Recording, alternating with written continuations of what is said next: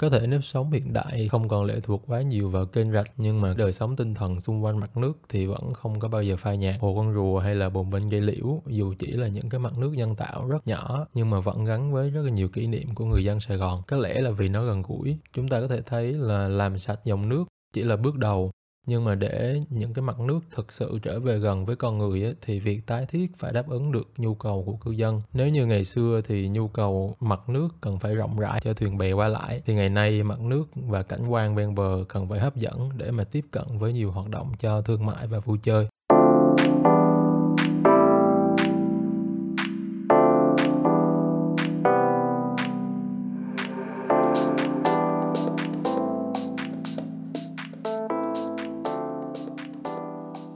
Chào mừng các bạn đến với tập số 9 của podcast giải thuyết kiến trúc Architectural Hypothesis. Với chủ đề mặt nước và đô thị, thì tập này sẽ nói về đời sống tinh thần của cư dân đô thị xung quanh không gian mặt nước và những dòng sông, cũng đề cập thêm về cái chết của những dòng sông, sự biến mất và hồi sinh của mặt nước trong đô thị. Giới thiệu vắn tắt một chút cho các bạn nào lần đầu biết đến kênh giải thuyết kiến trúc thì mình là Đạt, hiện đang là kiến trúc sư, blogger về kiến trúc và là cộng tác viên cho một tạp chí kiến trúc trong nước. Thì nội dung của kênh podcast này xoay quanh các vấn đề liên quan đến kiến trúc, không chỉ nằm ở phần bề ngoài như là hình dáng hay là màu sắc, mà còn đề cập đến những câu chuyện bên trong, chẳng hạn như là các hoạt động của con người đã thay đổi kiến trúc ra sao và bộ mặt kiến trúc phản ánh điều gì của xã hội. Và mặc dù mình cũng đã có một trang blog về lĩnh vực kiến trúc, tuy nhiên là mình nhận thấy việc tiếp nhận thông tin thông qua kênh audio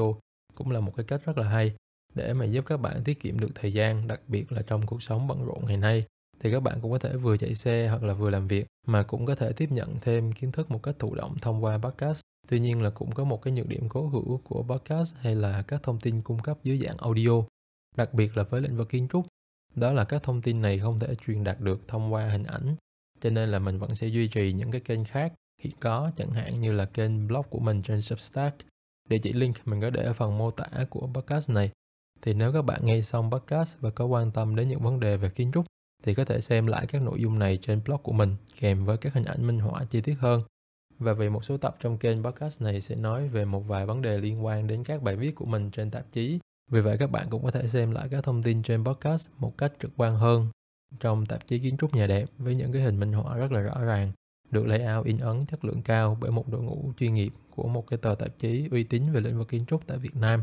Thì quay trở lại với tập podcast ngày hôm nay, mặt nước trong đô thị, thì chúng ta có thể thấy là mặt nước gắn liền với sự khởi sinh của rất là nhiều nền văn minh khác nhau. Chẳng hạn như là nền văn minh lưỡng hà đi thì cũng bắt nguồn từ cái vùng đất giữa hai dòng sông là Tigris và Euphrates. Còn nền văn minh Trung Hoa thì gắn liền với dòng sông Hoàng Hà hay là các mô hình thành quốc city state của Hy Lạp cổ đại nguồn gốc của văn hóa châu Âu đó thì cũng gắn liền với mặt nước địa Trung Hải. Và cho đến ngày nay thì nhiều đô thị lớn vẫn gắn chặt với dòng sông. Chẳng hạn như là sông Seine chảy qua Paris, sông Thames gắn liền với thành phố London, thậm chí tên của thành phố và những con sông cũng gắn liền với nhau. Chẳng hạn như là cái tên Amsterdam vốn xuất xứ từ Amsterdam, nghĩa là một con đập trên sông Amstel, hay là khúc sông Đồng Nai chảy qua Sài Gòn thì cũng được gọi là sông Sài Gòn thì cũng vì đường thủy là con đường tốt nhất để mà vận chuyển hàng hóa và con người, cho nên là dòng sông luôn được xem là nơi mang lại sự thịnh vượng cho các đô thị. Tuy nhiên là vào thế kỷ 19 khi mà giao thông cơ giới phát triển, thì hệ thống đường thủy trở nên suy yếu người đô thị dần quay lưng với cái mặt nước của mình và những con sông bắt đầu ô nhiễm. Chẳng hạn như là sông Thames vào cuối thời kỳ Victoria cũng bị xả thải trực tiếp từ các khu dân cư và công nghiệp. Thì một cái sự kiện khá là nổi tiếng liên quan tới cái việc ô nhiễm của sông Thames trong thời gian này đó là The Great Stink, tức là đại hôi thối. Đó là một cái sự kiện ở trung tâm London vào tháng 7 và tháng 8 năm 1858 thì lúc đó thời tiết khá là nóng bức, nó làm trầm trọng thêm cái mùi chất thải con người và nước thải công nghiệp chưa qua xử lý, đổ ra bờ sông Thames. Vấn đề này gia tăng trong vài năm với cái hệ thống ờ, cống rãnh khá là cũ kỹ và nước thải không được xử lý đổ trực tiếp vào sông Thames. Thì sự kiện đại hôi thối này cũng khá nổi tiếng với cái hình biếm họa lấy từ ờ, ấn phẩm của Bunch năm 1855 thì Bunch là một cái tạp chí châm biếm của Anh. Trên cái hình biếm họa này thì vẽ ờ, nhà hóa học người Anh, tức là Michael Faraday, đang trao cái tấm danh thiếp màu trắng của mình cho Thames Father, tức là hình ảnh người cha đại diện cho sông Thames thì Father Thames bị nước thải bao phủ và xung quanh là xác động vật chết trôi. Thì cái hình biếm họa này liên quan tới ờ, sự kiện là Michael Faraday, người rất là quen thuộc với chúng ta, thông qua vật lý điện từ đó, viết thư cho một cái tờ báo tờ The Times, phàn nàn rằng là nước sông ở Thames bị ô nhiễm đến mức mà không thể nhìn thấy mảnh giấy trắng bên dưới mặt nước. Một bức tranh biếm họa khác khá là dark, có tên là The Silent Highwayman được vẽ vào năm 1858 thì cái bức tranh này mô tả hình ảnh tử thần đang chèo thuyền trên sông Thames, xung quanh là rất là nhiều rác và động vật chết trôi. Nó truyền đi cái thông điệp là tử thần đang cướp đi mạng sống của những cái nạn nhân không trả tiền để mà làm sạch dòng sông này. Và cái chết của những cái mặt nước đô thị không chỉ xuất hiện ở châu Âu vào thời kỳ cách mạng công nghiệp đâu mà nó cũng xuất hiện ở một số thành phố châu Á khác. Chẳng hạn như là câu chuyện của kênh Thanh Khê Xuyên ở Seoul đi. Thì trước khi trở thành một cái biểu tượng thành công trong cái việc tái thiết mặt nước đô thị đó, thì cũng từng bị lấp đi để mà xây một cái xa lộ bên trên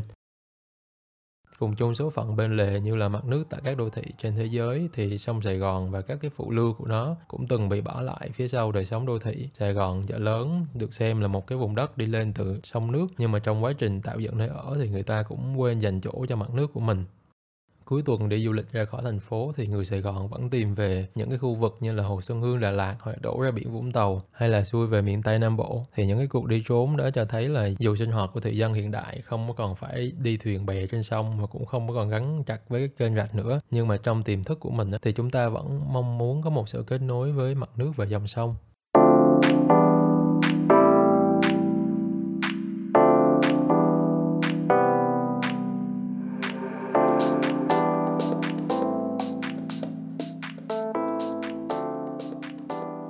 Ai dám chắc mối liên kết giữa người Sài Gòn và mặt nước tự nhiên bắt đầu phai mờ từ khi nào, nhưng mà việc ly khai này có lẽ xuất phát từ chủ trương quy hoạch của người Pháp vào cuối thế kỷ 19. Thì trước thời điểm đó, vùng đất thành phố Hồ Chí Minh ngày nay vẫn còn tách biệt thành hai thị tứ là Sài Gòn và chợ lớn. Thì hai vùng dân cư này được nối với nhau bằng hệ thống kênh rạch, giao thông đường thủy vẫn là quan trọng nhất. Thì lúc đó cái tàu hũ được xem như là góp phần lớn trong sự buôn bán thịnh vượng của Sài Gòn chợ lớn và cái con kênh này là con đường thủy nối liền với các cái sông ngòi chảy xuống tận Hậu Giang. Trong một bài phóng sự về Sài Gòn vào năm 1864 thì nhà báo Alomon có viết không đâu nhộn nhịp bằng sông Sài Gòn, mọi hoạt động thương mại đều diễn ra trên sông nước, ở đó thuyền bè luôn đông đúc. Thì tầm nhìn phát triển Sài Gòn như là một thành phố kênh rạch Venice phương Đông cũng từng được người Pháp đưa ra trong cuốn sách Kiến trúc đô thị và cảnh quan Sài Gòn chợ lớn xưa và nay do nhà xuất bản Văn hóa văn nghệ xuất bản vào năm 2020 thì trong đó có một cái chi tiết đó là năm 1863 thì chính quyền đệ đốc Bonat nhờ cậy sự tham vấn của các bác sĩ thủy quân Pháp về cái vấn đề tạo lập Sài Gòn như là một cái đô thị sông nước Venice phương Đông. Các bác sĩ cũng đã thống kê và nghiên cứu những cái số liệu bệnh trong vòng nhiều năm và họ đề xuất lắp các ao, đầm, kênh rạch thành đường với cái mục đích là nhằm đảm bảo vệ sinh môi trường nước cũng như là hạn chế bệnh truyền nhiễm và sốt rét. Lúc đó vốn đang gây tổn thất rất là lớn cho người Pháp, thì kế hoạch biến Sài Gòn thành Venice phương Đông thất bại. Về sau thì người Pháp tái thiết cái con đường cũ và mở thêm nhiều đường mới, đẩy mạnh các cái tuyến hàng hóa thương mại. Tuyến đường sắt đầu tiên ở Đông Dương, dài 70 km nối liền Sài Gòn Mỹ Tho hoạt động từ năm 1885 và cầu Bình Lợi đưa vào sử dụng năm 1902 rút ngắn tuyến đường đi Thủ Đức Biên Hòa thông với đường Thiên Lý Bắc Nam của người Việt xưa, thì các cái đường lộ mới phát triển làm mất đi vị thế thương mại của đường thủy. Nhà nghiên cứu Vương Hồng Sển có ghi lại việc này trong cuốn Sài Gòn năm xưa như sau. Ngày nay khách bộ hành và hàng hóa xoay qua dùng nhiều xe hơi chạy ép xăng hơn dùng tàu bè nên chợ lớn, chợ Mỹ Tho không còn thắng thế. Trái lại, các chợ búa không nằm trên đường nước nhưng vẫn nằm trên đường lộ cái như là chợ Cai Lậy, Bến Phà Mỹ Thuận, chợ Cần Thơ, chợ Sóc Trăng vẫn tấn phát như thường. Thì vào thời gian đó mặt nước ở đô thị tồn tại và được bảo vệ cũng là nhờ vào vai trò giao thông. Cho nên là khi đánh mất đi vai trò này thì dù muốn dù không các cái kênh rạch và những hoạt động diễn ra xung quanh nó cũng dần biến mất trong suốt một thời gian dài, cư dân của đô thị sông nước như là Sài Gòn cũng dần quên đi cái mặt nước tấp nập và nhộn nhịp của mình thì khoảng 20 năm gần đây, mặc dù các cái con kênh lớn như là du Lộc Thị Nghè hay là Tàu Hũ Bến Nghé đã dần được khôi phục môi trường nước, nhưng mà con đường tìm về cái mặt nước nó vẫn còn khá là gian nan. Chẳng hạn như là đoạn sông Sài Gòn chảy qua đô thị dài tới 80 km, nhưng mà không phải lúc nào cũng dễ dàng tiếp cận. Những cái mặt nước đô thị này sau một thời gian dài bị quay lưng thì được nhìn nhận lại trong một cái vị thế xa xỉ của thị trường nhà ở một số đoạn sông đẹp quanh bán đảo Thảo Điền hay là khu vực hợp lưu giữa kênh Nhiêu Lộc, Thị Nghè với sông Sài Gòn đó, thì các dự án nhà ở cao cấp của tư nhân đã lấy trọn mặt sông chung làm của riêng mình. Hay là thậm chí một số biệt thự tư nhân ở Thảo Điền còn xâm phạm vùng bảo vệ bờ sông Sài Gòn. Dòng sông được nhìn nhận là một nguồn tài nguyên quý giá cho không gian đô thị, đó là một cái chuyện tốt. Nhưng mà mặt nước chỉ thực sự xuất hiện trở lại khi mà cộng đồng cảm thấy gần gũi với nó. Trong một cái đô thị mà đông đúc ở xứ nắng nóng này thì người ta vẫn cần một chỗ chơi và dòng sông và những cái mặt nước đô thị là nguồn tài nguyên quý giá của cả cộng đồng.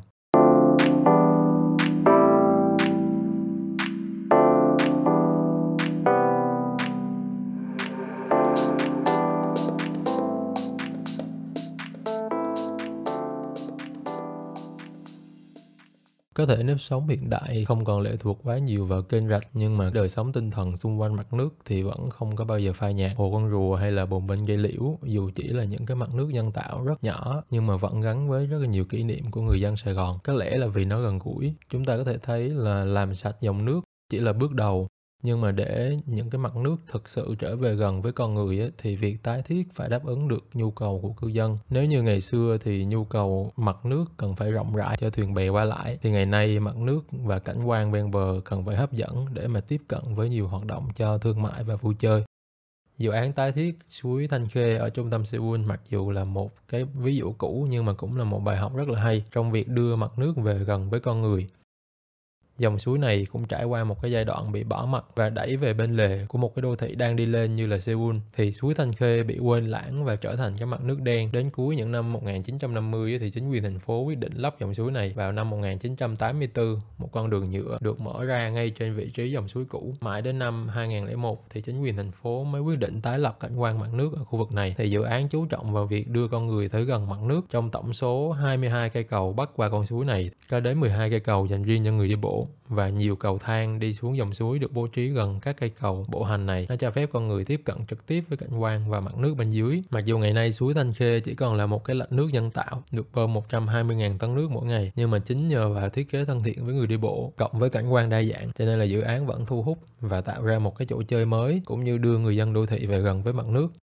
thì khách bộ hành đến với dòng suối Thanh Khê Xuyên này đã tạo ra sự tăng trưởng thương mại dọc hai bên bờ suối. Số lượng các tòa nhà văn phòng và cửa hàng nhỏ cũng như nhà hàng tăng thêm tới 20%. Thì hình ảnh của suối Tân Khê và sự phát triển thương mại hai bên bờ suối có thể xem như là một ví dụ cho việc mặt nước mang đến niềm vui và sự thịnh vượng cho đô thị.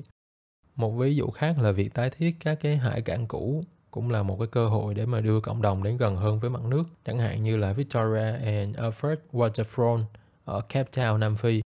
thì cái dự án Victoria Alfred Waterfront này được thành lập vào năm 1988 nhằm tái thiết khu vực bến Alfred và bến Victoria. Đây là hai cái bến tàu lịch sử được xây dựng vào thời thuộc Anh. Thì khu vực này được cải tạo thành một khu phức hợp gồm các không gian bán lẻ, không gian văn phòng, dịch vụ lưu trú và nhà hàng, cũng như là các không gian giải trí tất cả đều được kết nối với bến tàu và mặt nước thì việc tạo dựng một cái khu vui chơi trên bến dưới thuyền đã biến cái hải cảng Victoria và Alfred trở thành một cái điểm du lịch hấp dẫn của Nam Phi với hơn một nửa số du khách đến từ trung tâm thành phố Cape Town thì không chỉ giải quyết cái nhu cầu thư giãn của cư dân đô thị, mà cái mô hình khai thác mặt nước này còn cung cấp hơn 16.000 công việc và trở thành điểm chính trong kinh tế của cả thành phố.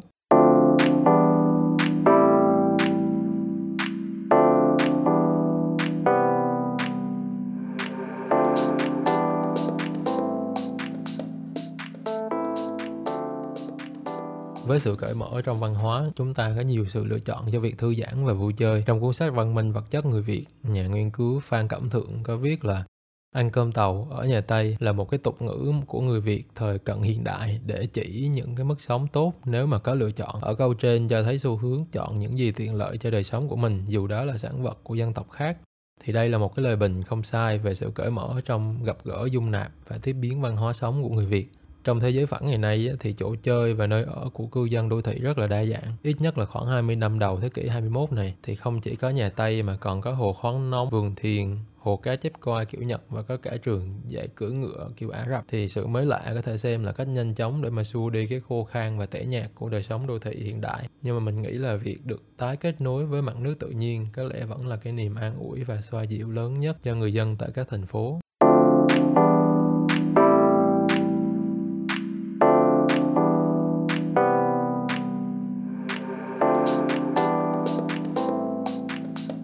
Là toàn bộ những gì mình muốn chia sẻ trong tập podcast này. Thì mình hy vọng những câu chuyện về mặt nước và đô thị trong tập này sẽ giúp ích được cho các bạn. Và nếu bạn thấy hứng thú với chủ đề này, các bạn cũng có thể xem lại nội dung của tập podcast trên blog của mình, kèm với những cái hình minh họa trực quan. Link bài viết mình để trong phần mô tả của tập podcast này. Xin cảm ơn và hẹn gặp lại các bạn ở những tập podcast sau.